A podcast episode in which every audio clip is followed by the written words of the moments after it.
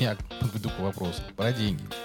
Давайте так на, ну, на, на чистоту. И вот с этого момента твой бюджет начинает таять просто стремительно. Сейчас мы купим какую-нибудь дорогую породу и будем зашибать кучу бабла и ни о чем не думать. Миф о том, что можно заработать на собаках или нет? Добрый день, мы в эфире. Привет, привет. Вы на канале Line Life. Меня зовут Алена Артамонова. И сегодня мы говорим о разведении собак, о том, что значит быть заводчиком, что нужно знать, уметь и учитывать, чтобы заниматься разведением собак, потому что многие думают, что есть собака-девочка, собака-мальчик, все происходит естественно, и никакой дополнительной информации знать не нужно, никак не помогать. И у меня в гостях Полина Руденко, заводчик и владелец Колли и Шелти, владелец питомника с 2007 года.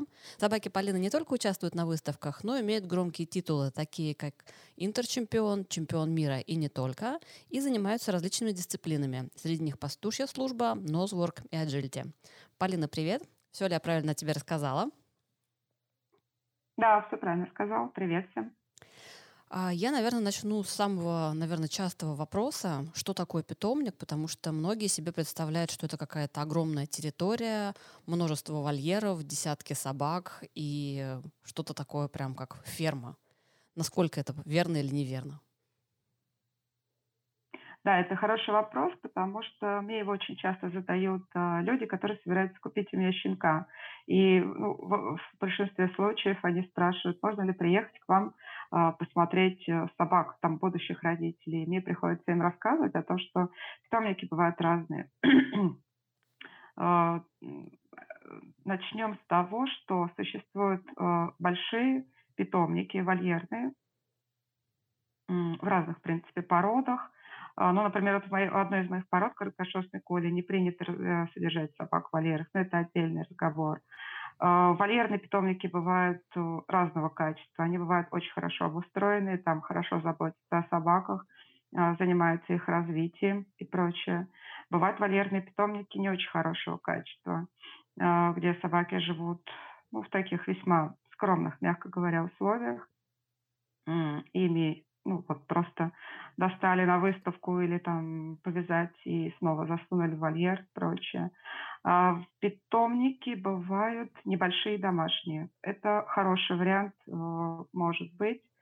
То есть не обязательно, что если это квартирный питомник, то это вот какая-то разводня, как у нас принято, да, называть такой немножко организм.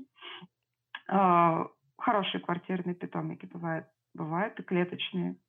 К сожалению, это все называется питомниками вполне, вот эти вот, э, ну, как бы плохие варианты, это все тоже называется питомниками. То есть они, они зарегистрированы в РКС, они имеют свидетельство о регистрации, они могут там самостоятельно работать со своим клеймом и прочее. А, бывают, э, я вот, у меня тоже питомник, да, но при этом у меня, например, нет вольеров. А, у меня собаки мои э, живут со мной в доме. Э, и основ... поскольку я не имею возможности держать больше трех собак, основная моя работа ведется с, с коллективом моих владельцев и совладельцев. У меня в совладении около 20 собак. И у меня тоже питомник считается. Поэтому, соответственно, вот когда хотят поехать, я поэтому говорю, что если вы хотите увидеть вольеры, у меня их нет. Есть вот совсем ужасный, самый плохой вариант. Это такая вот ну, повторю это слово разводня. Ой, когда, и тоже зарегистрированные, когда собаки живут в очень стесненных условиях, может быть, даже за городом, может быть, в квартире, но, увы, увы, это вот это самое худшее, что только... То есть не стоит вестись э, на слово «питомник». Обязательно нужно приезжать, смотреть все своими глазами, трогать ручками и, в общем, уже какие-то выводы для себя сделать. Может быть, вам не понравится вольерное существование будущих родителей, ваш, родителей будущего вашего щенка. А, может быть, вам не понравится то, что в квартире выращивается. Ну, то есть здесь уже вот ваши личные приоритеты какие-то.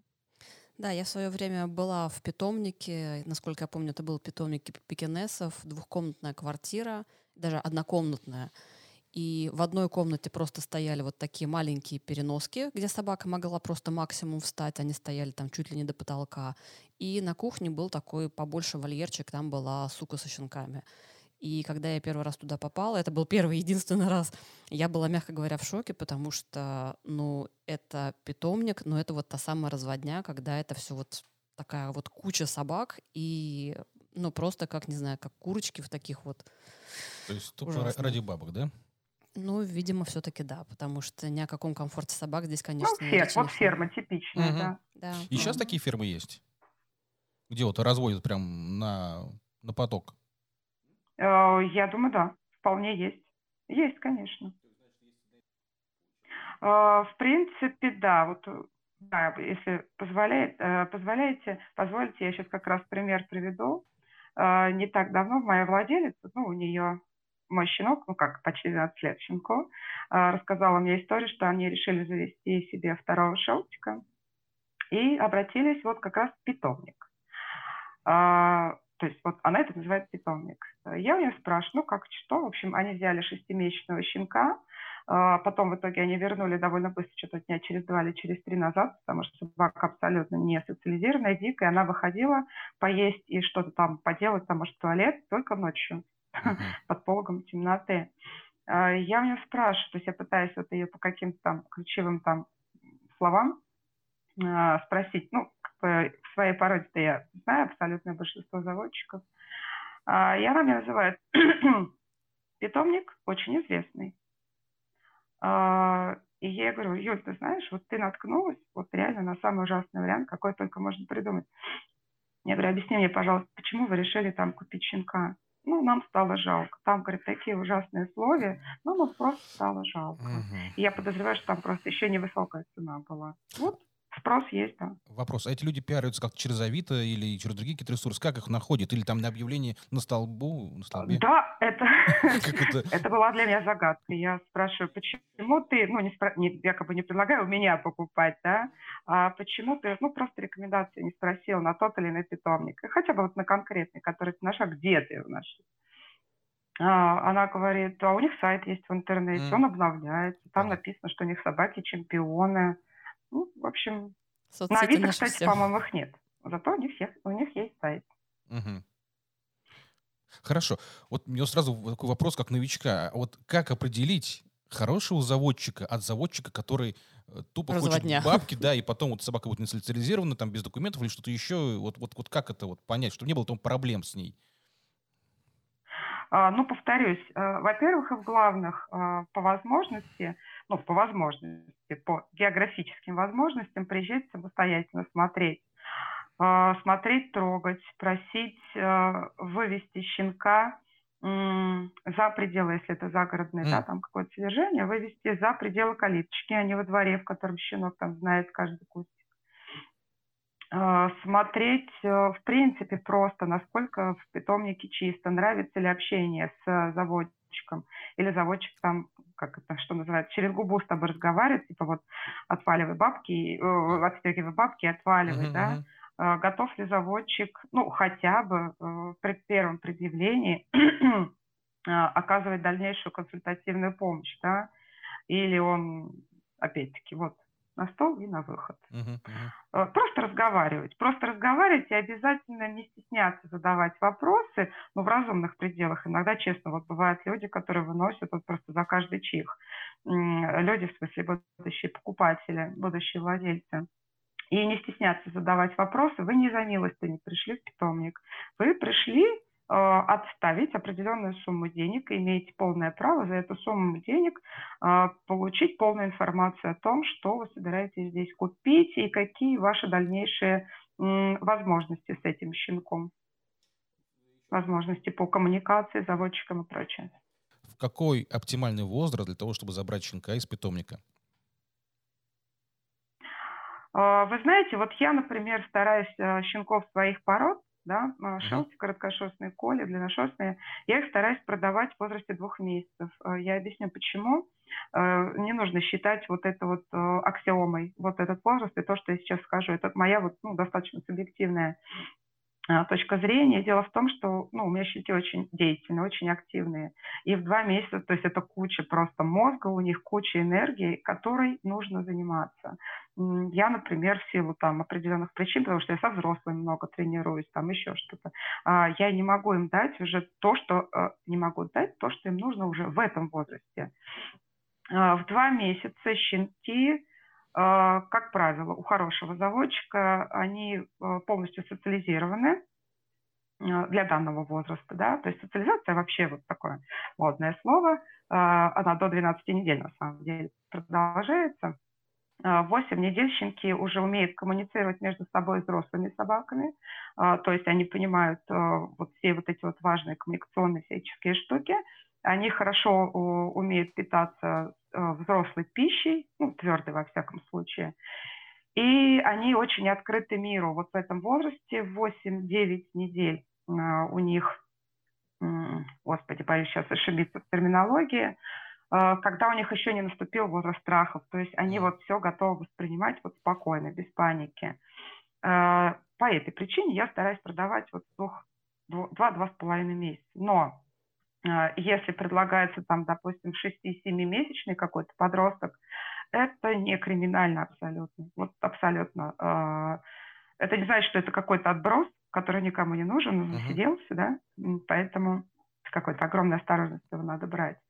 Но нужно просто смотреть, да, то есть, опять-таки, а, в этом возрасте, в принципе, у хорошего заводчика, я имею в виду 6-7 недель, а щенок, э, как правило, уже очень мало э, делает дела дома, то есть он умеет ходить на улицу, он умеет ходить на поводке, возможно, он умеет уже какие-то а, навыки послушания, да, то есть, опять-таки, все зависит от качества выращивания.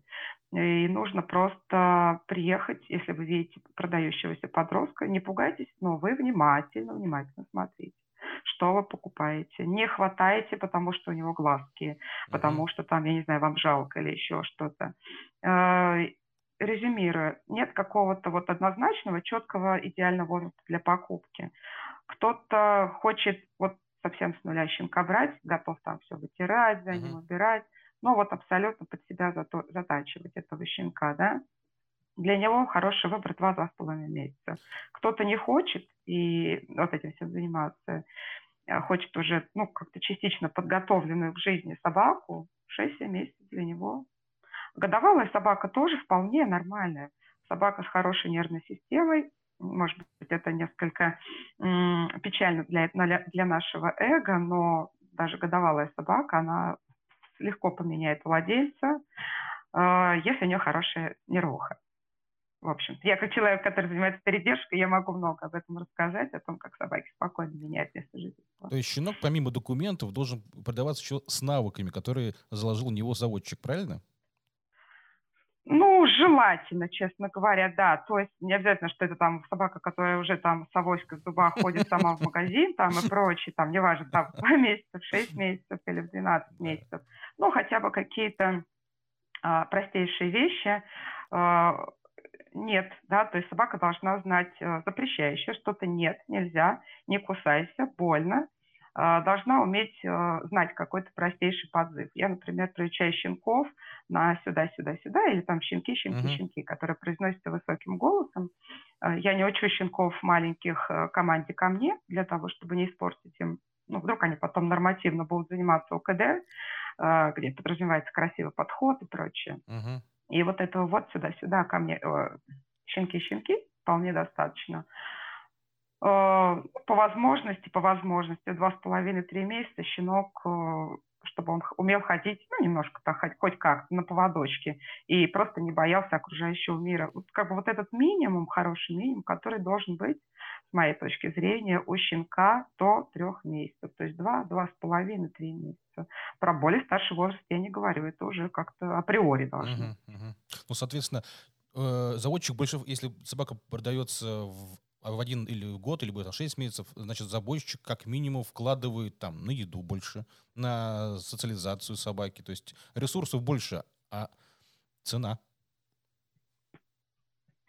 о, слушайте, это очень больной вопрос, потому что э, в нашей стране, вот я повторюсь, считается, что щенок, вы не поверите, в три месяца уже очень часто спрашивают, а что у вас такой подрощенный и засидевшийся щенок? Три месяца. Вот, что же говорить о шести-семимесячных. Это все, это уже брак, который не а, продался, засиделся. Да-да-да. Да, это, ну, то есть это, это вот что-то, которое никому не нужно уже, в принципе. И почему-то вот менталитет наших сограждан, он как бы такой считает, щенок должен стоить копейки. Ведь это, ну, это что-то такое фу. Лишь да, бы никому не нужное. На самом деле поговорил над тем чуть попозже. У Леона есть еще вопросы, я по, по поводу щенков я сейчас поговорю. Чуть-чуть попозже задам вопросы. Да.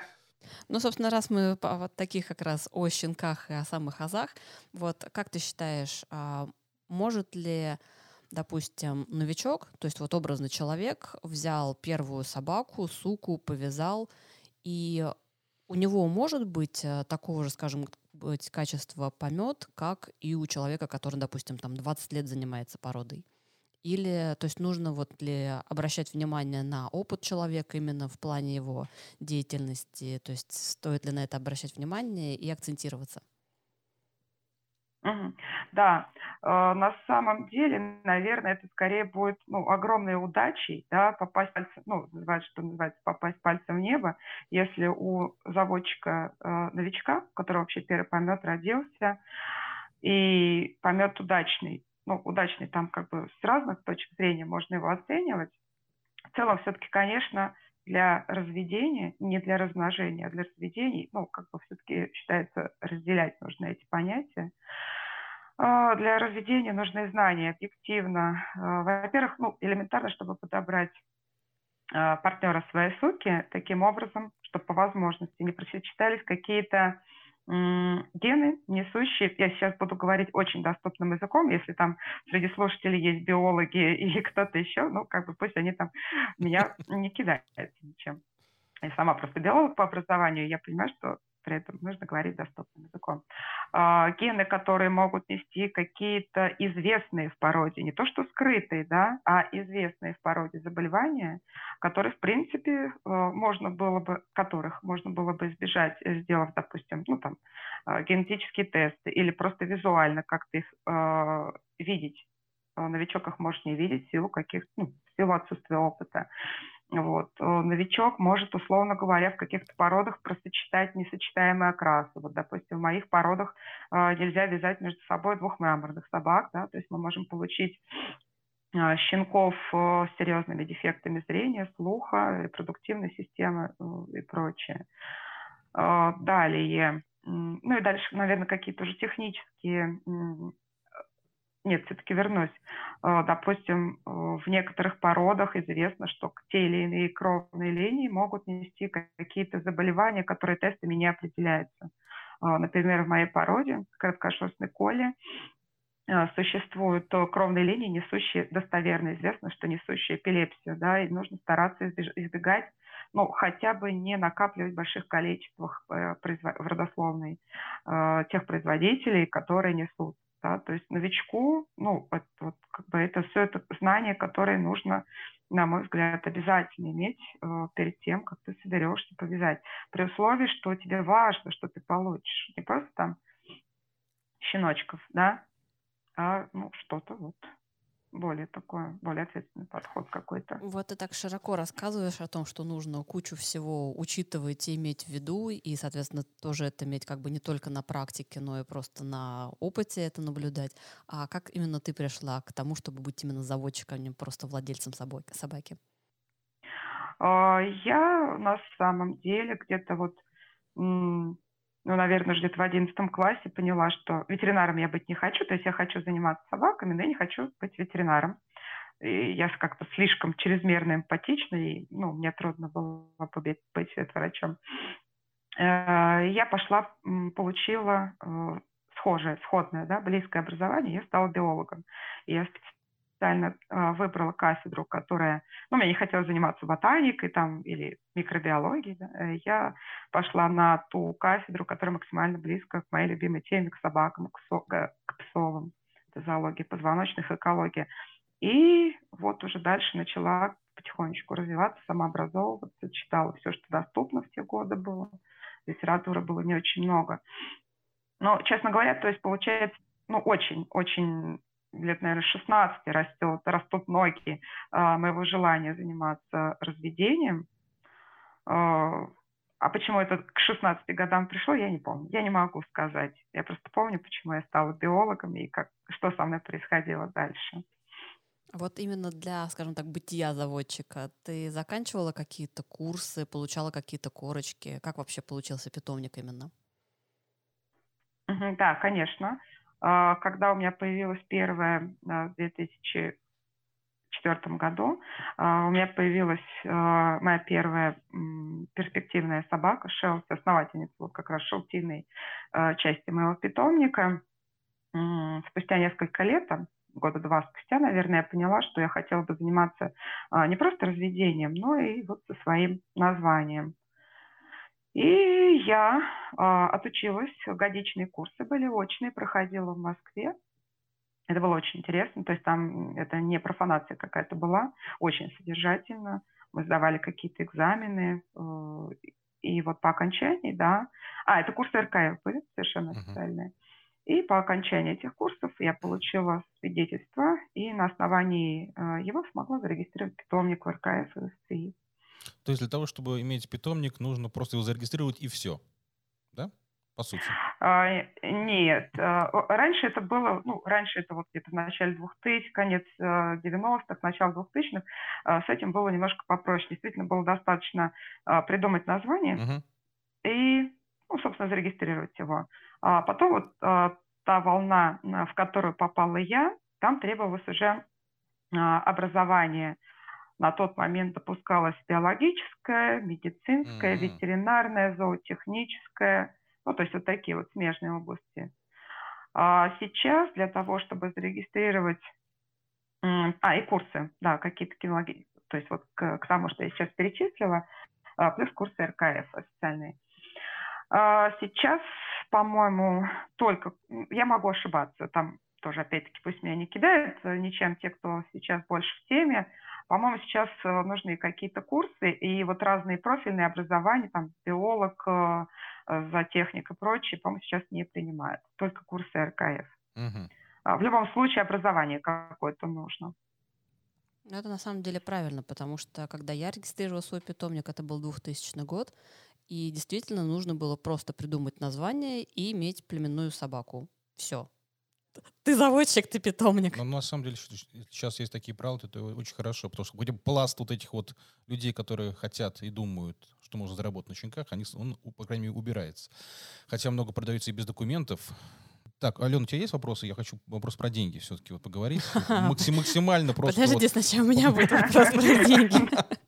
Взрослые любят цифры, но сначала все-таки про практику. Мы поговорили о том, что как бы что из себя в принципе представляет питомник и что нужно учитывать. И вот более такие, скажем так, тонкие практические моменты. Как происходит подготовка к вязке? То есть понятно, что вот есть собака, сука, у нее начинается течка, и надо что-то делать. Вот в какой момент надо начинать что-то делать и что конкретно делать? А, я позволю себе рассказать это на примере того, как это происходит у меня в моем питомнике. Опять-таки, э, я не считаю, что это абсолютная истина, да, то, что делаю я. Но, скажем так, это мой протокол. А, примерно, во-первых, мы вяжем сук только а, в соответствии с племенным положением РКФ, то есть а, достигших определенного возраста. Ну, для меня это два с половиной, ну, два-два с половиной года. Мы суку предварительно обязательно проходим с ней диспансеризацию. А, то есть это офтальмолог, кардиолог, обзорное УЗИ, ну и там по состоянию, там, если что-то, какие-то дополнительные исследования. А, снимок на дисплазии делаем, убеждаемся в том, что сука здорова, и, в принципе, она, как бы, мы можем ее повязать. А, далее, когда сука потекла, ну, допустим, второй день течки заметили, записываемся на прием к репродуктологу, смотрим текущую ситуацию, ситуацию вот прямо на текущий момент. Ну, как правило, где-то там на седьмой-девятый день. Смотрим, все ли в порядке с извиняюсь, же организм с течной маткой, да, здорова ли она, потому что какие-то вещи, э, кисты, например, можно увидеть только в течку. Э, если у суки есть кисты, ну, молодых, как правило, их нет, к счастью, но тем не менее. Если у суки нет ки э, есть кисты, э, этим нужно заниматься. Ни о какой вязке быть э, речи не идет. А если у суки все в порядке, мы договариваемся с кобелем и вяжемся. А, вяжемся мы, стараемся по прогестерону. Что это означает? А, мы сдаем кровь венозную, суки берут, смотрят уровень прогестерона. Ну, это такой вот больше не знаю, как это назвать. То есть это не, это не про здоровье, скажем так, да, то есть это для того, чтобы понять, когда у суки происходит овуляция и попасть в наиболее благоприятные дни. Потому что очень э, часто вот меня люди спрашивают, мы повязали суку, а она вот ну, не забеременела, хотя там хвост отводил, какие-то еще там признаки там рассказывают. Просто суки, э, допустим, есть суки, которых овуляция, то есть готовность к спариванию э, на седьмой день Э, на седьмой или там, допустим, на девятнадцатый, а повязали на тринадцатый, ничего не получили. Вот для этой, для преодоления вот этой проблемы мы сдаем соки прогестерон. Повязались, то есть там да, поняли, что примерно там два-три раза обычно сдаем, там с промежутками там через каждые три дня где-то. Суку повязали, все, у нас многие занимаются спортом, суку мы сажаем в бережный режим. Ну, во-первых, просто потому что, что называется, а во-вторых, а, в надежде на то, что сука забеременела, если вдруг с ней, не дай бог, что-то случится а, и понадобится наркоз, ну, какой наркоз может быть для повязанной суки, да, поэтому, чтобы вот избежать вот этого, а, сука, мы перестаем активно заниматься каким-то спортом, если кто-то uh-huh. чем-то занимался. Молодой суки, как правило, особо там какого-то мониторинга в течение беременности не требуется, за исключением, может быть, а, мониторинг просто УЗИ беременности на 21-25 день где-то. А, тоже делаем исключительно для того, чтобы а, понять свои планы, если там, можем ли мы записать суку на выставку или на какие-то там спортивные мероприятия, если вдруг она не беременна. Ну и заодно посмотреть, все ли хорошо, нет ли резорбции, опять-таки, нет ли каких-то проблем. Да? Если все спокойно, то до самого э, дня беременности, до самого дня щенности щенение. А, больше соку не трогаем, никаких обследований мы не проводим. А, то есть ветеринарная часть, скажем так, на этом заканчивается. Да? То есть как бы мы вроде как мы за здоровье, но не, не такая вот гиперопека, что нужно там каждую там неделю суку дергать, что-то там ей сдавать там и прочее. И если говорить о кабеле, то я знаю, что многие не просто так э, ездят даже в другой город, бывает, что даже в другую страну, и есть даже практика использования замороженной спермы. Ради чего такие вот сложности? Почему, грубо говоря, нельзя договориться с соседним там кабелем шелты, допустим, что вот у вас как бы шелти, у меня шелти, вот давайте сделаем много маленьких шелтиков. А, ну, просто это называется э, иметь идею, да, то есть э, у каждого своя какая-то идея в разведении. Ну, допустим, теоретически, э, чисто теоретически. Я вот, например, хочу, чтобы все мои исуки, да, занимающиеся спортом, и женихи у них, у них тоже были занимающиеся спортом, чтобы у них там куча тестов здоровья была, но при этом, чтобы они были и хорошо экстерьерно. И, в общем, как только ты начинаешь себе такие вот фильтры ставить, ты понимаешь, что кабель, он который подходит под твою вот эту вот идею, он только в Австралии живет. Ну, собственно, что, какие варианты, да? Э, ты либо летишь в Австралию, либо начинаешь искать варианты там, с покупкой замороженной спермы. Э, если нет никаких особых притязаний, вот, ну, хотим, вот, вот, да, мальчика свести с девочкой, ну, да, наверное, это можно сделать э, в соседнем подъезде, но это не про разведение, опять-таки, это не заводческая работа, это, ну, я назову это детский сад. То есть вот в соседнем подъезде есть. Опять-таки, вы откуда вы можете знать, ну, так, сейчас пока простым языком будем говорить, может быть, он не просто ваш родственник, а вот этот кабель в соседнем подъезде, не просто родственник вашей суки, а возвращаясь к самому началу разговора, а, возможно, он несет какие-то гены, которые с вашей сукой не просочетаются. Опять возвращаемся к вопросу что это нужны какие-то знания, и просто повязать соседей по подъезду, ну, детский сад, скажем так. Ну, то есть можно много чего не учитывать и желать, скажем так, хорошего, но из-за своего незнания просто наплодить инвалидов, образно говоря. Да, да, безусловно, и это в том числе такое возможно. А расскажи, пожалуйста, еще о типы в породе, потому что меня очень часто спрашивают, вот как это так, вот, вот, допустим, шелти и вот шелти, но это как будто uh-huh. две абсолютно разные породы, то есть одна там маленькая, миниатюрненькая, а второй такой кабанчик. И независимо даже от того, что есть половой дивар... Дива... все, заговариваюсь. Половой диморфизм, да, то все равно собаки выглядят очень по-разному. Вот почему это происходит в породе и нужно ли это как-то учитывать? А, ну, допустим, если касаться конкретно, я, естественно, могу говорить только за вот эти свои три породы, поскольку я в них хорошо разбираюсь. А, что касается шелти, а, это сложная для разведения породы, но не в том смысле, что там какие-то там постоянно там кесарево или там плохо вяжутся, вынашиваются. Нет. А в том смысле, что эта порода неоднородная. Она достаточно молодая, и в выведении этой породы там чего только не поучаствовал, кто только не поучаствовал. И коли, и кавалер спаниели, и шпицеобразные яки и прочее. Яки, название породы в смысле. По этой причине э, до сих пор у нас, я думаю, что еще долго, очень долго будут выщепляться собаки, похожие э, на тех, которые когда-то использовались для э, создания породы. Да? И вот таким образом, повязав двух шелти хорошего роста, шелтинного типа шелтей, мы можем получить в одном помете, как мы, заводчики шелти шутят, коли, шелти и шпица.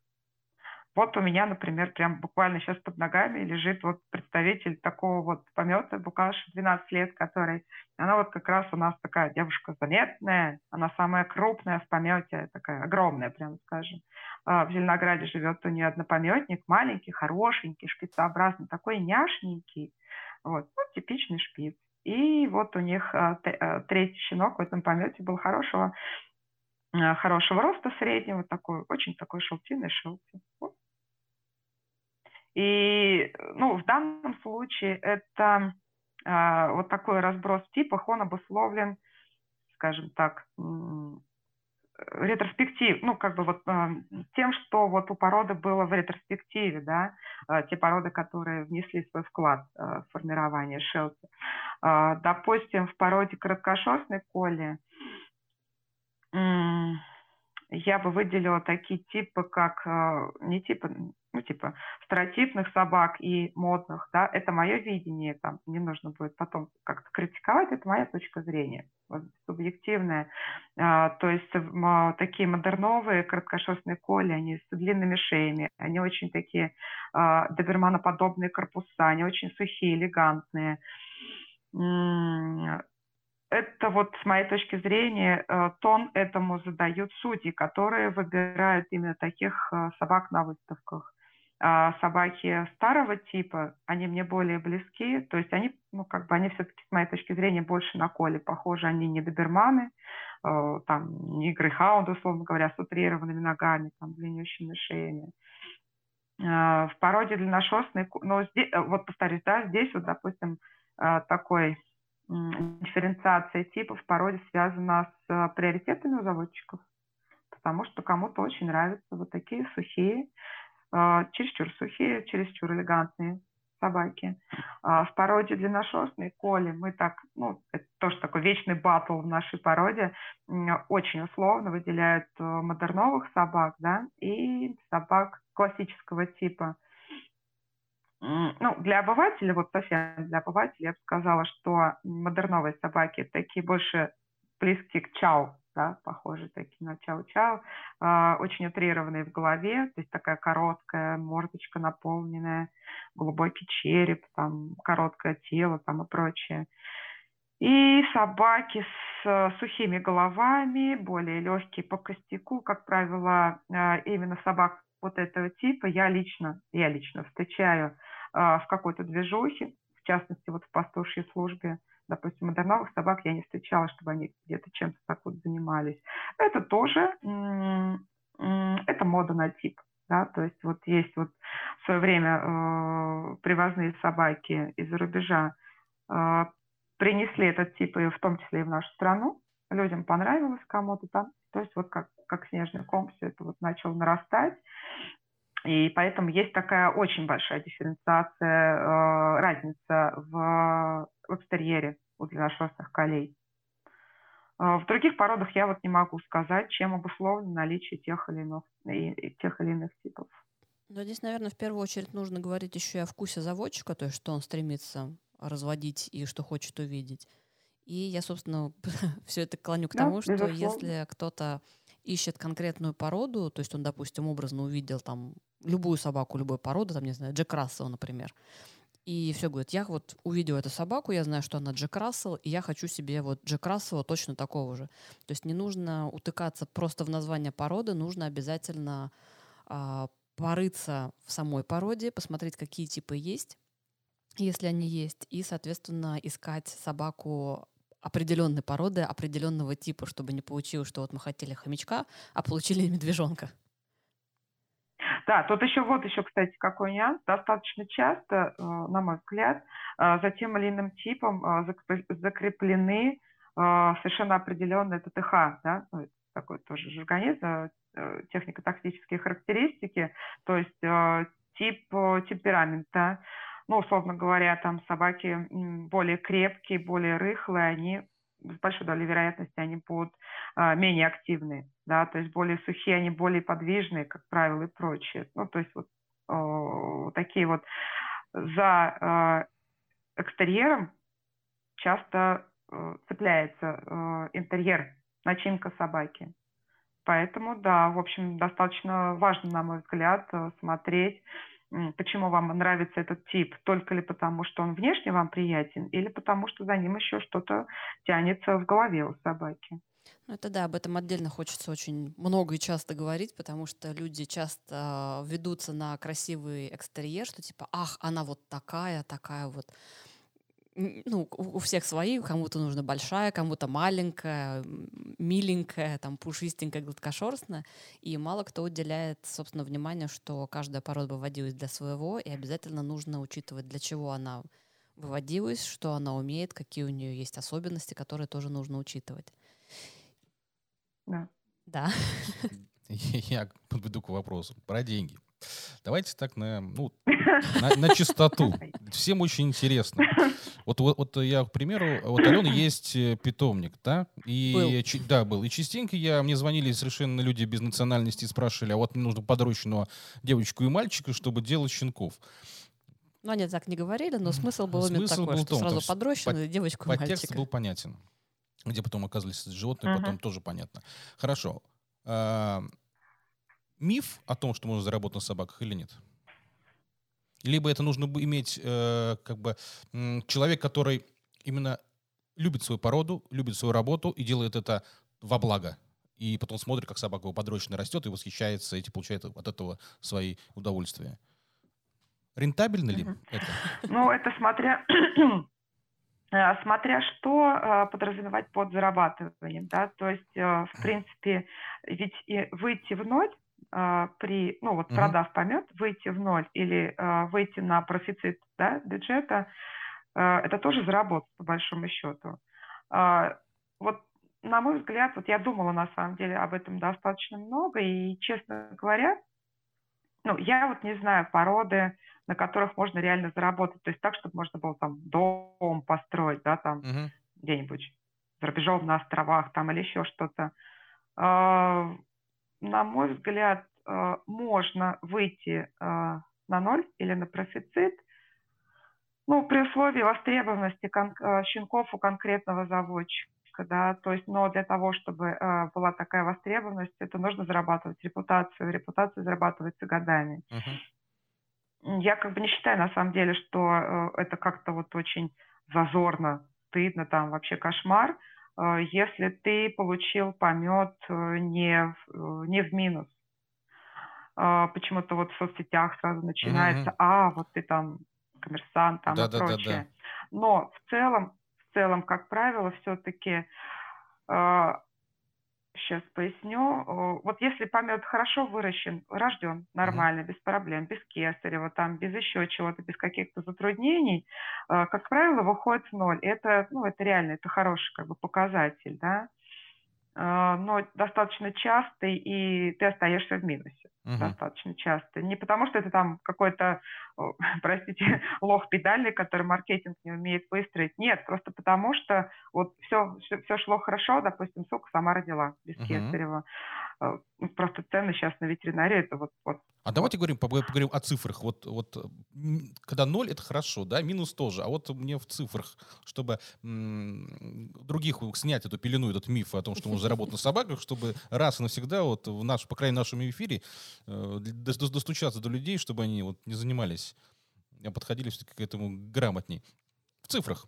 Сколько стоит кесарево? Ну, смотрите, на, а, щенки начинают э, сжирать свой бюджет, вот uh-huh. во всех абсолютно смыслах сжирать, когда они начинают э, получать прикорм, ну, не получать прикорм, чуть-чуть позже, допустим, с четырех недель. Ну, понятное дело, что это, если это не чихуахуа, там какие-то маленькие uh-huh. собачки и прочее, а вот даже те же шелти, просто там двухмесячный щенок, э, полуторамесячный, он уже вот начинает есть ну, в такое количество практически как взрослая собака. Это нормально, потому что он растет, да. И вот с этого момента твой бюджет начинает таять просто стремительно. А, ты теряешь деньги не на вакцинации, нет, вакцинация, она не так дорого стоит, а, щенка и там проклеймить там еще что-то, это тоже не так дорого стоит, а вот а, именно вопрос кормления с космической скоростью улетает какие-то пеленки. Можно, конечно, там на газетах, условно говоря, выращивать. А кормление чем? Э, это сухой корм, либо это натуральное питание? Что это? Э, ну, хороший сухой корм. Я сейчас говорю, конечно, о хорошем выращивании, да, то есть, не знаю, там, не манная каша, не сухарей, и, простите, а, это не называйте мне бренд. Сколько стоит мешок? И за сколько этот мешок uh-huh. помет, например, там, из сколько у вас в породе щенков обычно получается? Ну, плюс-минус. А, ну, в шелтях обычно. Вот сейчас у меня Сейчас вот у меня самый младший помет, им 4 месяца. Там было 4 щенка. Uh-huh. А, но они у меня на, на натуралке. Э, но при этом я не покупаю какую-то мраморную говядину, то есть я покупаю, ну, как вот для собак, хорошую качественную натуралку. И хороший корм тоже стоит хороших денег. Я не могу сейчас привести, к сожалению, конкретные цифры на корм, ну, просто потому что я не кормлю. Но вот э, моя приятельница э, занимается тоже вот рядом с нами живет, э, тоже занимается теми же породами. И вот она мне каждый раз как рассказывает, как она заказала на помет э, какой очередной там 15-килограммовый мешок, но это улетает 15-килограммовый, там, по-моему, что-то порядка 6-7 тысяч, могу uh-huh, ошибаться, uh-huh. по-моему, ну, такой примерно порядок да. цен. Улетает просто. Улетает. Э, из чего складывается щенок в итоге? Что, э, как бы объяснить, э, что нужно в него вложить? Соответственно, туда входит еда, так полагаю, да? Вакцинация, Изначально чип, актировка, чипирование. Пеленки, допустим. Игрушки. Пеленки, выращивание на пеленках, дегельминтизация. Э, да, пока так. Просто я смотрю, вы много вкладываете в собаку, вы там проверяете, едете по ветеринарам, тратите на это тоже свое время, чтобы получить, извините, конечно, будет немножко так странно скажем, ну, качественный продукт в итоге. Ну, я заинтересована продать заинтересована продать качественный продукт, э, продукт по той причине, что я лучше вот до момента продажи э, убежусь, убеждусь, uh-huh. убедюсь а, в том, что мои щенки здоровы, и мне не придется, условно говоря, потом забирать а, больного, uh-huh. возможно, уже как-то испорченного выращиванием или еще что-то. То есть мне проще на этом берегу определиться, здоровы ли мои щенки, и, допустим, притормозить продажу какого-то щенка, если он, не дай бог, э, в момент мониторинга выяснилось, что у него какие-то проблемы.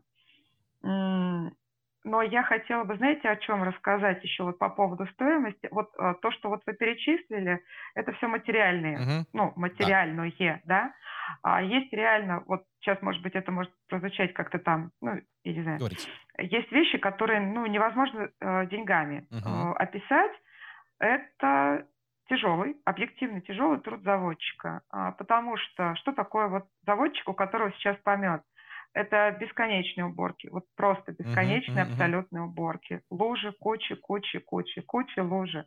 А, щенки весело носятся, если ты там не убрал, щенки все это развезли, ты моешь щенков. А, потом работа аниматора, как я это говорю, да? Развлекать, понимаю. То есть в итоге, если в ноль, то это замечательно, да, то есть это супер. Да, Отлично. Да? Чтобы других иллюзий да. не было. Я, я вот именно вот к этому подвожу, потому что некоторые думают, сейчас мы купим какую-нибудь дорогую породу и будем зашибать кучу бабла и ни о чем не думать. Хотя некоторые, как вы говорите в начале разговора, фермы, скорее всего, так и сделано. Все поставлено на поток и продаются, продаются, продается. Там, по, даже по поддельным да, документам я знаю. Ничем да? Да, либо папа, мама здесь не присутствовали, но документы их дают, то есть и ваши, то есть в, в породах это много. Вы же тоже общаетесь на форумах, вы видите, какая вакханалия иногда, творится, вот вскрывается потом что щенок там вообще не из этого помета. Да. На выставках там. Да, вот Аля да. мне иногда рассказывает, а такой, ничего себе, ничего себе, это, это при РКФ, извините меня, такой продакт творится. Нет, но наши, наши, мои породы, они, в принципе, слава богу, благополучны вот по этой части, то есть у нас всяких мошенников и прочих угу. э, очень мало там по пальцам одной и двупалой руки, как я говорю, да. А, но в других породах, да, это какой-то трэш просто. Да, да. Но я тебе даже больше расскажу. Достаточно много сейчас модных пород, которые а, создают э, и метисов. То есть сейчас, допустим, всякие мультипу, и прочее. Ну, они есть... не в ВК, не в ВЦ? Да? Нет, они, это не породы, нигде. это просто дизайнерские миксы. Там кабанчика завести себе, извините, конечно. Ну, как вариант. Либо разводят собак вроде как а, определенной породы, но не признанного окраса. Этот окрас специально. То есть он не признан РКФ, это изначально идет как брак, но он модный. Сейчас очень модно идет на мраморных, допустим, собак.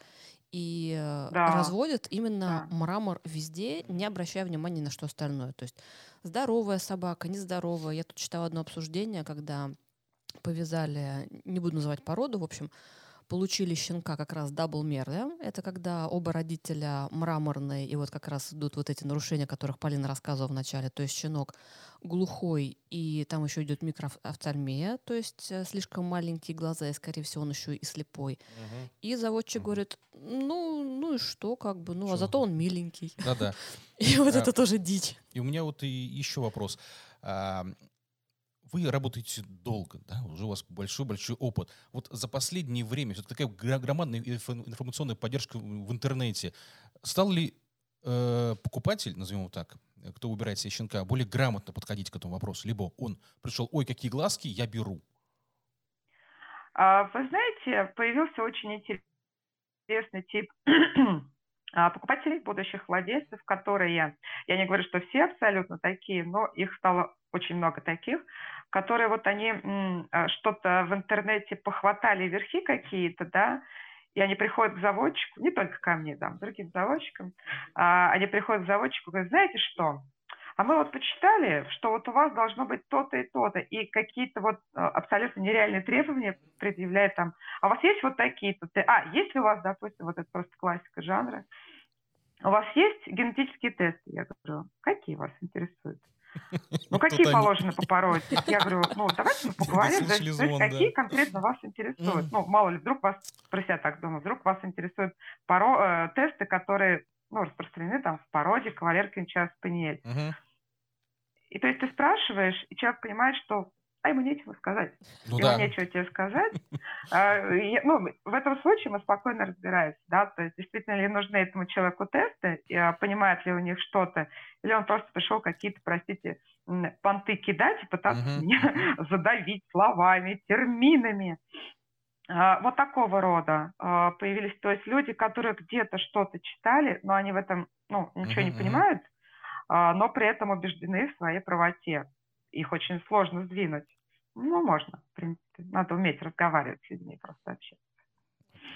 А, в целом, еще, к сожалению, появился очень интересный такой пласт людей, который, в принципе, что-то вот э, удивительно при всей той, э, при всем том огромном объеме информации, который сейчас существует, uh-huh. они не готовы брать эту информацию, в принципе, как-то. Вот э, ну, какой-то такой инфантилизм появился странный. Для меня это дикость.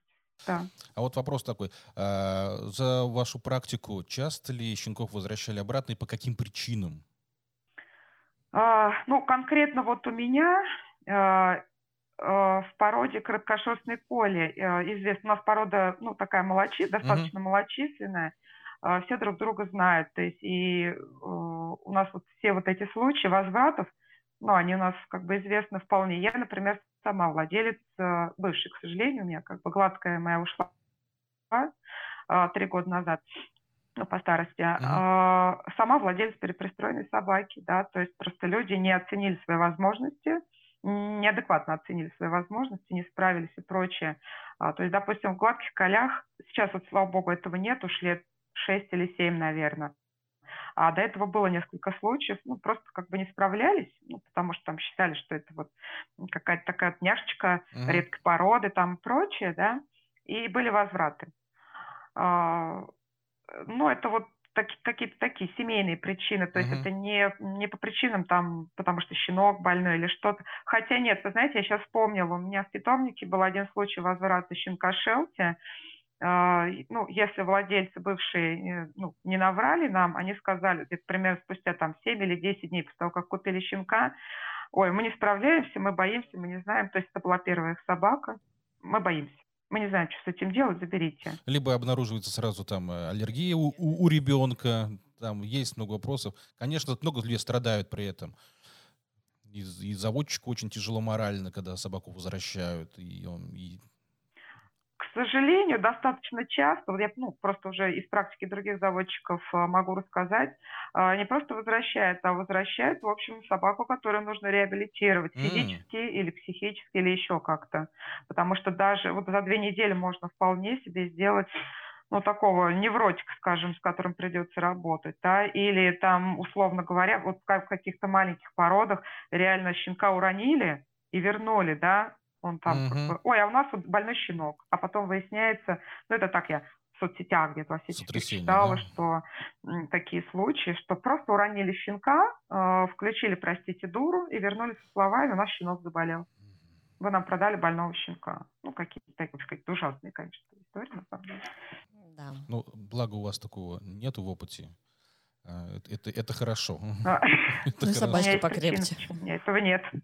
А, Скажи. Да, вы как-то сразу сканируете людей. Так, это, значит, серьезно покупают э, да. животное. Да. Все. Да. А вот э, все-таки вам, э, ваша задача тоже убедиться в людях, которые приходят к вам на, на порог и спрашивают вопросы, и вы тоже задаете вопросы наверняка наводящие, чтобы определить все-таки этого типа, вот нужна ему собака или не, или не нужна. Достойный ли он Просто, будущий владелец? Кстати, вот мне вот э, э, тоже звонили, ой, перед Новым годом, ой, для ребеночка нужно щеночку купить, вот у вас есть? Либо после фильма, вот когда вот там uh-huh. Далматинец вышел, или вот тут да, вот, да, вот да. эта вот э, новая пародия. Круэлла, да. Да, пародия. Сразу, ой, ай, надо собачку. Вот э, вы таким сразу отказываете? Вот, вот надо щеночку и ребенку? А, вы знаете, вот сейчас чуть-чуть расскажу, почему я, в принципе, это делаю. Есть совершенно, скажем так, очень прагматичная причина, почему я как я это называю, свечу лампочкой в лицо. Uh-huh. А, опять-таки, исходя из того, что я сама владелец перепристроенной собаки, которую ну, очень серьезно запустили, а, мы с мужем где-то около года занимались ее ментальной реабилитацией. Ой, там огромный пласт работы, конечно, был объем. И вот для того, чтобы мне э, не вернули собаку в таком состоянии, не в смысле, чтобы мне ее вообще не вернули, а чтобы именно в таком состоянии мне не получить моего щенка назад, э, я стараюсь очень, э, очень тщательно подходить к отбору будущих владельцев. Uh-huh. Э, во-первых, и в главных, ну, повторюсь, что у нас очень большинство собак моего разведения, они очень активные, да, то есть с ними нужно заниматься. Да. И чтобы владелец э, четко понимал на этом берегу, э, кого он берет. Достаточно часто хотят щенка вот купить у меня, например, вот от, от, одной, от одной из моих сук, а, потому что у нее, вот не поверите, хотя, наверное, поверите, необыкновенно красивые глаза. Ведь mm-hmm. у нее такие красивые глаза, можно записаться на щенка от нее. Я говорю, знаете, начнем с того, что вот она может не дать таких глаз в своих щенках, да, то есть все будут там карие глаза. Да, да, да.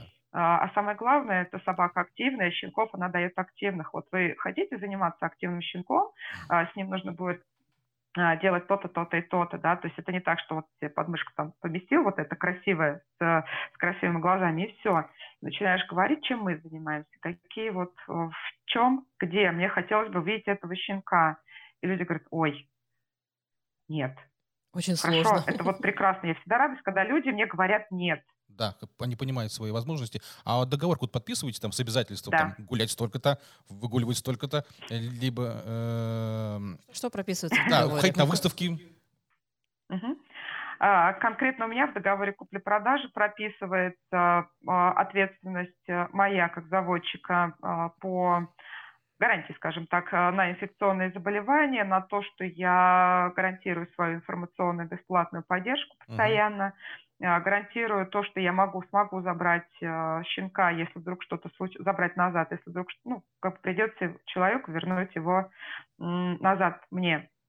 И прописываю обязанности владельца, да, то есть, ну, там не такой, не такой большой набор обязанностей, но, условно говоря, не выпускать на самовыгул, обязательно обеспечивать э, ветеринарным э, сопровождением, кормить грамотно, собственно, и все. Ну, все остальное, там, допустим, что э, покупатель получает щенка вот с такими-то, как сказать, господи, ну, акт приема передачи, что uh-huh. вот у него вот такие-то зубки, вот такие-то ушки, у него нет выделения, чисто носик и прочее, uh-huh. да. Человек расписывается сумма, за которую человек приобретает щенка. Ну, собственно, все, наверное. Никаких обязательств я на людей не навешиваю, что вы обязаны. Там, даже тех щенков, которых я продаю в совладение, а, я почти из каждого... Тише! А, почти из каждого помета... Секундочку, пожалуйста, сейчас. Uh-huh. Тихо. А, почти из каждого помета щенка я продаю, есть один щенок, который продаю в совладение, но даже в этом случае я никогда не навязываю а, выставки, да, потому что а, я просто знаю, что я продаю красивых щенков. Вот. И рано или поздно владельцы сами, ну, это правда, это, это действительно так, владельцы сами потом просто убеждаются, что у них красивый щенок, у них потом окружающие говорят, ой, какая у вас классная собачка, а вы на выставке ходите? Владелец говорит, нет, не ходим. А что вы не ходите? Идите. И они начинают ходить. Их а никто вот не обязывает. Они воп... просто сами туда идут. Вопрос. По поводу... Многие не знают, что такое совладение. Что такое совладение? Какие обязательства они... Собственно... Как это все распределяется?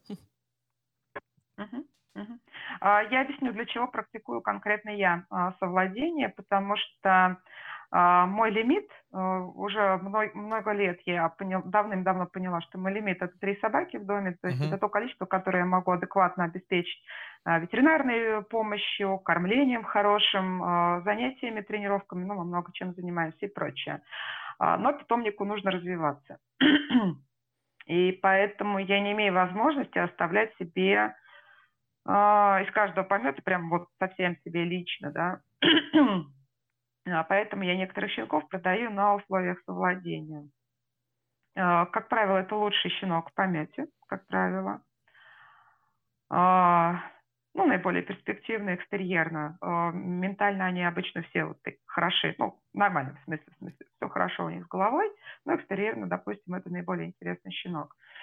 Этот щенок, который подразумевается, будет э, потом участвовать в программе разведения питомника – собственно, вот совладение. У совладельческой собаки в родословной э, два владельца указаны я и вот второй владелец ее. Э, никаких, как правило, финансовых обязательств, типа там э, расплата борзыми щенками, угу. я на совладельца не навешиваю. Да, то есть мы обязательно договор совладения подписывается обеими сторонами, но как бы там все вот указано. Как правило, это... То есть я помогаю как-то какое-то финансовое участие принимает тоже а, информационное, само собой. И щенки от этой собаки, как правило, это суки, они тоже оформляются под моей приставкой, то есть ну, как бы под моим питомником. Давай, наверное, перейдем, э, Аленка, к вопросам наших зрителей, зрителей. потому что у нас время да, уже подходит к концу. лимиты. Так, э, как вы считаете, какой процент среди заводчиков и реально опытных профессионалов, не просто умеющих взять вязать, а глубоко разбирающих в генетике и так далее. Много ли таких среди ваших знакомых или в Ютубе? А, я не могу сказать, конечно же, какой-то четкий процент, да, но по моим ощущениям а, грамотных людей очень много. А, я, например, несмотря там на какой-то мой опыт и специальное образование, я постоянно учусь и у других тоже заводчиков. Как правило, конечно, это люди моего возраста или старше меня – вот э, сейчас очень много таких молодых да ранних, ну, я как бы их не критикую ни в коем разе, но вот люди, которые вот только-только пришли и почему считают, что... Ну, не будем о них. Э, с моей точки зрения, грамотных заводчиков, опытных, э, входящих в кладези знаний, их много, их реально много. Еще вопрос такой интересный. А почему в большинстве своем заводчики никогда не говорят цену на щенка открыто? Цена варьируется от покупателя. Вернее, это вопрос. А варьируется от покупателя или нет? То есть ты увидел, там приехал на, на Мерседесе, ага, так, нолик. Я так утрирую, да? Так, я не совсем поняла, э, где э, открыто не говорят, э, в объявлениях в соцсетях или, или где? Почему-то в, в большинстве своем заводчики никогда не говорят цену на щенка, не, не, не сказано где. Ты знаешь, здесь может быть еще вопрос о, допустим, Фейсбуке, потому что там сейчас в последнее время появился просто откровенный запрет, угу. что если ты прям вот выкладываешь у себя на странице, что вот есть щенок, он продается, и сразу пишешь цену, угу, то тебя могут отправить в блог. Да. Это один из вариантов. Но я думаю, что здесь именно был вопрос а, о том, что, может быть, для, грубо а, говоря, для дяди Феди будет да, там вот 10 смотрите, рублей, а для... Я думаю, что еще а, я думаю, что еще не хотят открыто писать цену, потому что э, наша страна советов и менталитет наших граждан там угу. начать обсуждать, да вы знаете, какие... Нет, вы видели, какую цену он там поставил, там Она. написал где-то да, там. Вот я думаю, что еще из-за этого не хотят. Угу. Понимаем. Ну и тоже второе такое дополнение к вопросу. Варьируется ли цена в зависимости от э, человека или, там, допустим, от страны продажи?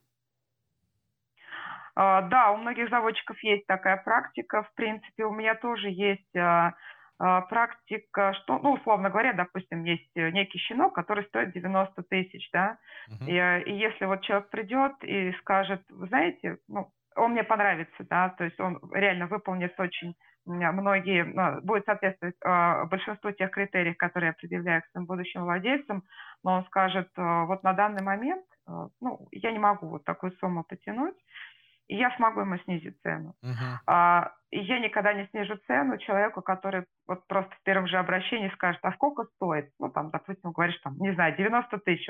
А дешевле отдадите? Да-да-да. Вот, все, До свидания. На рынок вам. Все, сразу Туда. на выход. Все, все правильно.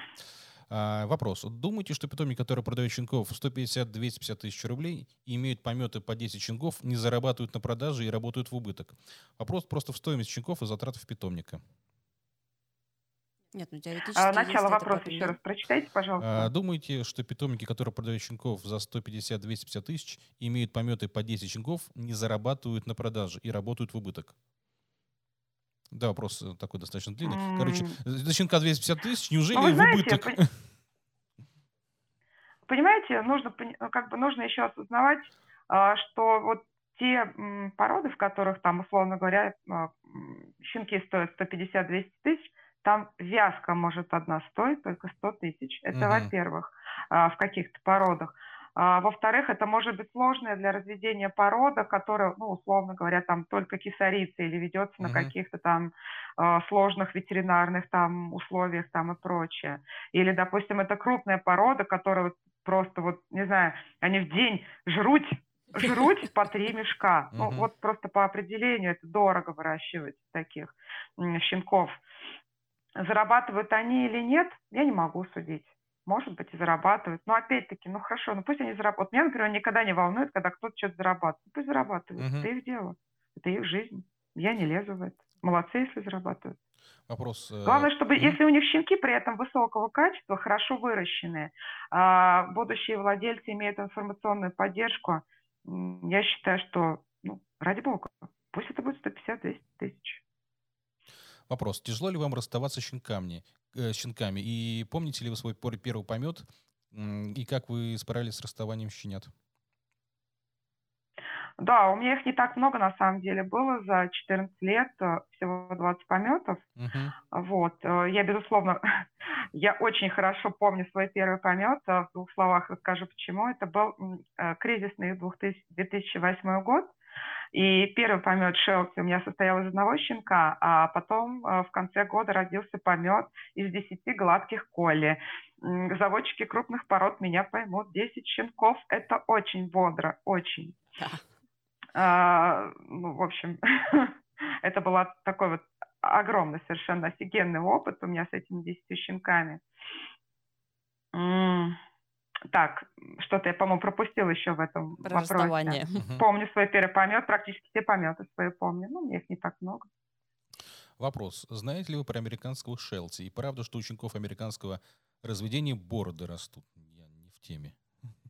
А, американский Шелти это как бы, ну то есть это, это тоже Шелти, просто в США, в Канаде а, свой стандарт у этой породы, и они достаточно сильно... Вот, кстати, это вот к вопросу о типах, да, вот мы ранее говорили. А, они довольно сильно отличаются от а, европейских, британских собак, от того, от собак того типа, которых мы разводим в России. В России разводят собак британского типа. Про бороды нет, это какой-то миф, слегка, слегка так это Э, вопрос. Может быть, знаете, что имелось в виду? Шелти американского типа, у них очень такая, очень выраженная нижняя челюсть, mm-hmm. которую иногда называют там бородой. Может быть, вот это имелось в виду, я не знаю. Нет, но среди них кончиты этой самой, как там, нет, среди них не встречается. Вопрос. Как понять, как... женщины. Вопрос. Как понять, какой темперамент будет у щенка, если заводчик либо не говорит о характере производителей, либо не упоминает о подводных камнях характера? Э, ручками, ручками и глазками. Только так вы сможете понять. Хорошо. А если тест, вы... Какой тест нужен? Угу. Вот, вот, вот, вот то, что вы... Э, любой какой сейчас тест вы можете да, подсказать? Как определить хотя бы там э, пять пунктов или три пункта, когда вот фонариком в глазки посветить, там поиграть с мячиком с ним, что-то еще. Как это вот ну, смотрите, в принципе, конечно, желательно, чтобы щенок к продажному возрасту, то есть к двум месяцам, если вы хотите хоть чем-то как-то заниматься, там, ну, просто взаимодействовать, а не так посадить на диван и как, mm-hmm. не знаю, там, как морскую свинку раз в день кормить, а, нужно, чтобы к двум месяцам щенок, желательно, а, умел и, в принципе, контактировать с человеком, да, то есть щенки в два месяца, как правило, все, у них нет еще всяких там породных шелтинных настороженностей, сейчас, если про шелти uh-huh. говорить, то есть они, они любят весь мир, они скачут, вот люди, люди приехали, либо они могут не скакать, но, но спать, ну, как бы вот недалеко от человека, с которым заводчик сидит, разговаривает. Uh, весьма желательно, чтобы щенок в этом возрасте уже умел играть в какие-то простейшие игры с человеком. А, не сам по себе, да, в какие-то игрушечки, а именно а, взаимодействовать с человеком. А, и хорошо бы в два месяца щенки, как правило, все жрачи, хорошо бы, чтобы он умел а, вот какое-то элементарное исследование за рукой с лакомством производить. Ну, и дальше уже какие-то вопросы, вот, касающиеся социализации, это нужно смотреть, ну, как я уже неоднократно говорила, выходить, условно говоря, из квартиры заводчика за вороты, э, за пределы участка заводчика и там посмотреть щенка. Полина, а как ты относишься к тому, что сейчас появилась такая практика, что будущий владелец приезжает к заводчику с кинологом, чтобы тот вот посмотрел, оценил и дал свой вердикт? Вы знаете, честно говоря, ну, неоднозначно. То есть я не могу, с одной стороны, э, сказать, с одной стороны, что это э, великолепная практика, с другой стороны, не могу сказать, что это вообще какой-то ужас. А, ну, допустим, вот если ко мне кто-то приедет, ну, честно говоря, ну, абсолютное большинство заводчиков не хотят, имеют полное право не хотеть видеть еще одного постороннего человека в доме, да, то есть, то есть здесь мне вот это стремление понятно. А, наверное, если бы мне кто-то сказал, что приедет ко мне с кинологом, я бы предложила, то есть я бы расспросила человека, что именно его интересует, то есть для чего ему кинолог. И если я понимаю, что человеку нужен кинолог просто потому, что сейчас многие так делают, мы бы с ним поговорили, и я бы его разубедила, этого кинолога.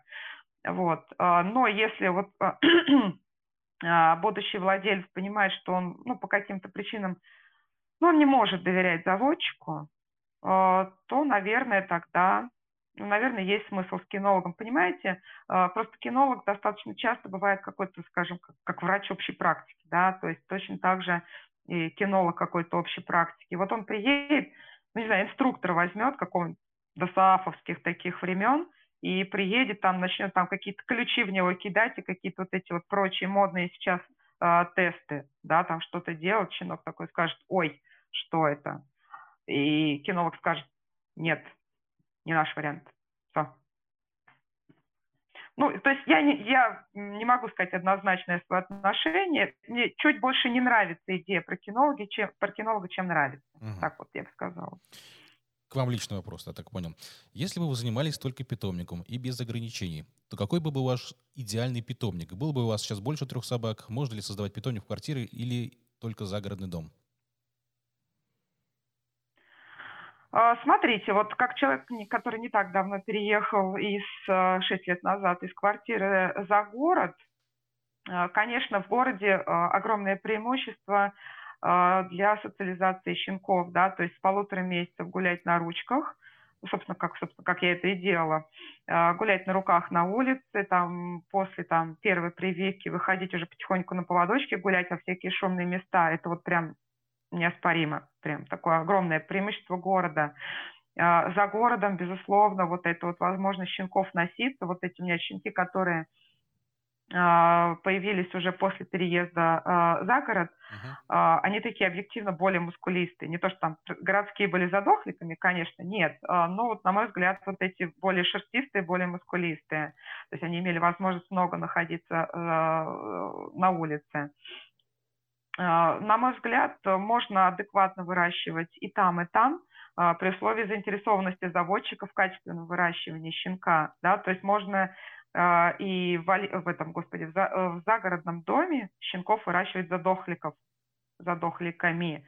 Можно и в квартире, там, условно говоря, качками. Отвечая на первую часть вопроса, если бы у меня была возможность Э, вы знаете, ну, просто, понимаете, есть как бы такая вот планочка психологическая, да. Э, у меня вот, я это говорю, что у меня в сердце больше трех собак не помещается. Ну, вот, я понимаю, что когда у меня по каким-то причинам есть четвертая собака, допустим, щенок, которого я подращиваю, или, допустим, я привезла э, собаку из-за рубежа для поиска ему совладельца здесь, да, и вот она у меня живет какое-то время, и я понимаю, что нет, вот что работая 5-2, что работая сама на себя, то есть при разных, при, при разных условиях, я все равно понимаю, что я не могу э, уделить четвертой собаке м, достаточное время. Ну, все равно есть же какой-то лимит физических даже сил, да? Э, или с тремя заниматься, или с одной, или с четырьмя. Э, под, под занятиями сейчас подразумевает то, чем мы занимаемся. Пасьба, новосбор, там еще какие-то вещи. Э, не занятия на поводочке там за воротами какие-то. Поэтому нет, я думаю, что я не стала бы увеличивать. И дело в том, что чем больше собак, тем, на мой не очень субъективный взгляд, тем меньше они начинают, они больше как бы между собой, да, начинают э, друг друга ценить, тем меньше, на мой взгляд, они ценят общение с человеком, контакт с человеком. По этой причине я еще не хочу увеличивать э, количество. И последний вопрос. По вашему опыту, какой процент заводчиков разводит собак, соблюдая не только внешние стандарты, но и рабочие качества по породе? А, в наших породах или вообще? Не, не сказано какие. Не сказано? Ну, из вашего опыта. Какой процент? Ну, ну, на мой взгляд, не очень большой. Ну, потому что дело в том, что Объективная ситуация такова, что востребованность э, щенков для каких-то занятий, активных, серьезных занятий, она, она невысока. То есть mm-hmm. найти реально э, активные руки, которые хотели бы с щенком чем-то заниматься, это, в общем, ну, большой труд. А, потому что в основном люди хотят э, собачек удобных, нетребовательных ни к чему. То есть вот я положил, да, там и взял когда вот тебе удобно. А, ну, это реалии, это современные реалии, как бы вот со всеми вот э, стрессами, э, загруженностью там на работе там или еще что-то. Э, людям проще заводить то, что не требует каких-то больших временных эмоциональных вложений. Ну, то есть то, что не требует каких-то занятий там и прочее. Я сужу вот исходя из того, с какими запросами люди ко мне обращаются. Очень много. А, тех, которые хотели бы для ничего не делания собаку, потому что у них нет времени, у них нет сил там или еще что-то. Спасибо. У меня будет еще, наверное, Соответственно, нет вопрос. запроса, нет стремления разводить, а, поддерживать какие-то рабочие качества и прочее. Во всяком случае, вот в моих породах. Ну, на самом деле, не во всех породах, в принципе, есть еще рабочие качества. То есть есть породы именно... Да, ну, конечно. Ну, да, то есть у всех же далматинов ну, просто нет как понятия рабочести. Угу. А, последний вопрос. А, ты говоришь, что ты... Да, и буду отпускать. Ты говоришь, что ты кормишь натуралкой. Щенки у тебя тоже растут на натуралке? Да, да. А, причем раньше я как-то немножко мылилась на тему того, что как же вот, а вдруг у меня владельцы захотят сухим кормом кормить, mm-hmm. да? но на сегодняшний день я могу себе позволить, ну, как бы разговаривать с, владельц, с владельцами на, на том же языке, что и я. То есть, если вы э, не хотите натуралка кормить его щенка, ну, просто поищите, как бы не проблема, я не обижусь, там ничего со мной не сделается, если вы купите щенка в другом, поме... э, в другом питомнике. Uh-huh. Поэтому я не приучаю. Если захочет потом владелец, э, мы с ним обсудим обязательно переход, да, то есть когда он купит у меня щенка, переход с натуралки на сухой корм. Но вообще щенков я сейчас выращиваю уже ну, где-то около 10 лет, наверное. Нет, поменьше. Э, выращиваю на натуралке. То есть ага. с трех недель они уже начинают получать натуральное кормление. Вот Практически так... все владельцы остаются на нем в дальнейшем. Такой вопрос по поводу натуралки и по поводу корма. Э, Полин, вы заметили, что в последнее время э, все реже и реже можно купить настоящий качественный корм? Нет, ну мало ли, э, все-таки Нет, почему? Я, ну почему же? Нет, ну я не настолько ортодокс, чтобы, да, вот так вот сидеть, закрыть уши, ничего не слышать, там просто корм не слушать. Нет, конечно. Но вы заметили а, тенденцию уменьшения качественных кормов? Да, такая тенденция. Угу. Кстати, я напоминаю, что тенденция связана о том, что э, есть ограничение на ввоз кормов. Мы это обсуждали в нашем э, как-то. Да, нашем тоже теме. хотел. Да-да-да, да, да. Сейчас вот это я вот наблюдаю, вот эту группу на Фейсбуке «Зообизнес», да, и там я вижу вот эти вот э, крики ужасов э, дистрибьюторов, что там ну, все плохо. Ну, причем, э, да, я так немножко углублюсь в тему, за этим сыпется и весь бизнес зоо. И, Ладно, ты уходишь из темы. Начиная и заканчивая амуницией. Ну, Наша тема просто, да. наша да. тема больная. У меня, собственно, да, вопрос ну, да, конечно. был по щенкам. А есть такое утверждение, что uh-huh. щенка нужно выращивать на корме там до определенного возраста, потому что на натуралке щенка невозможно вырастить, она там, ну то есть невозможно вырастить качественно, потому что она там не сбалансированная, и вот это все. Как ты это можешь прокомментировать? А, да нет, вполне возможно. Я знаю примеры питомников с крупными даже породами, а, которые выращивают щенков на натуралке, где там вообще особенно важен, да, вот этот, он везде важен, а в крупных породах а, особенно важно соблюсти все эти э, кальциевые и прочие там балансы. А, ну, не знаю, просто если ваш заводчик на натурал, ну, как бы выращивает щенков на натуралке, значит, он в этом разбирается. На хорошей натуралке мы сейчас говорим не о каше мясом, uh-huh, да, да? да? На кашу с мясом нельзя вырастить, я согласна. Тогда может быть лучше сухой корм. Угу.